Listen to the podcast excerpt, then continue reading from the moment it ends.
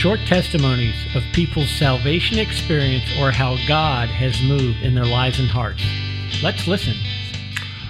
My name is Ben. Uh, when I was 17, I got into so much trouble that I didn't graduate high school. And by the time I was 19, I was pretty much one step away from jail or worse.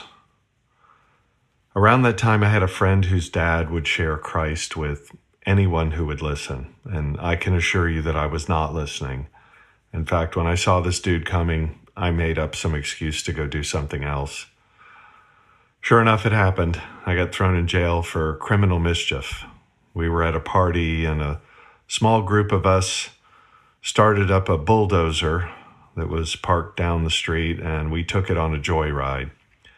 We broke a water main and we flattened an old barn. And after that was done, we parked it and came back to the party house. We crashed. The police showed up in the morning. Three of us got arrested, including me. The other two were sprung by their dads by midnight, but my family decided to teach me a lesson. So I sat in the Sharp County Jail.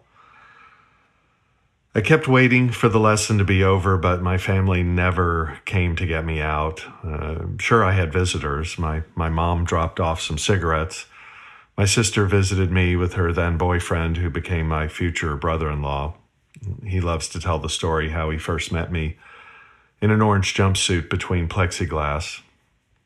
Smokes and jokes, but no solutions.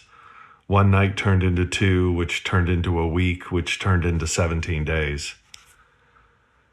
But among those visitors was my friend Todd, you know, the one with the weirdo Jesus freak dad, who asked me what it would take to get me out. I needed about $90 in cash and some collateral for my share of the $2,500 bail. In other words, someone had to put something up of value to get me out. My friend left me there behind steel bars with no promise or commitment to help me. Two days later, Todd and his Pentecostal dad, Jim, came up to the Sharp County Jail with the intention of getting me out. The only thing my friend's dad owned outright was a blue 1977 Chevrolet Monte Carlo. He was renting the house he and his family all lived in. And Jim put the title of that car at risk to get an insolent, scruffy, orange clad 19 year old punk out of jail. Did I deserve that? Did he have to do that? When I was released, I went to Jim's house to live for a while. My family was distancing themselves from this ne'er do well. Uh, because Jim helped me when no one else would, he got my attention. I listened to him. I stopped avoiding him. He didn't just pray for me, he didn't debate me, he did something. He risked something. His sacrifice pierced my heart. I started listening to this oversaved Bible thumper, as I called him. And after time, his presentation of the gospel didn't sound so weird to this former altar boy. About a month later, I got baptized in the swimming pool of the Hardy, Arkansas Best Western Motel and gave my life to Christ. And since then, sin has no power over my life. Me and my family are saved because of Jim's faith obedience, and sacrifice.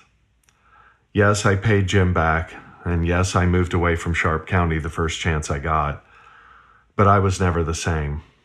Jesus was pursuing me all along, and I stopped running once a faithful servant got my attention with a love and kindness I didn't deserve. There's no way I could have been argued into the faith, but I could be loved in.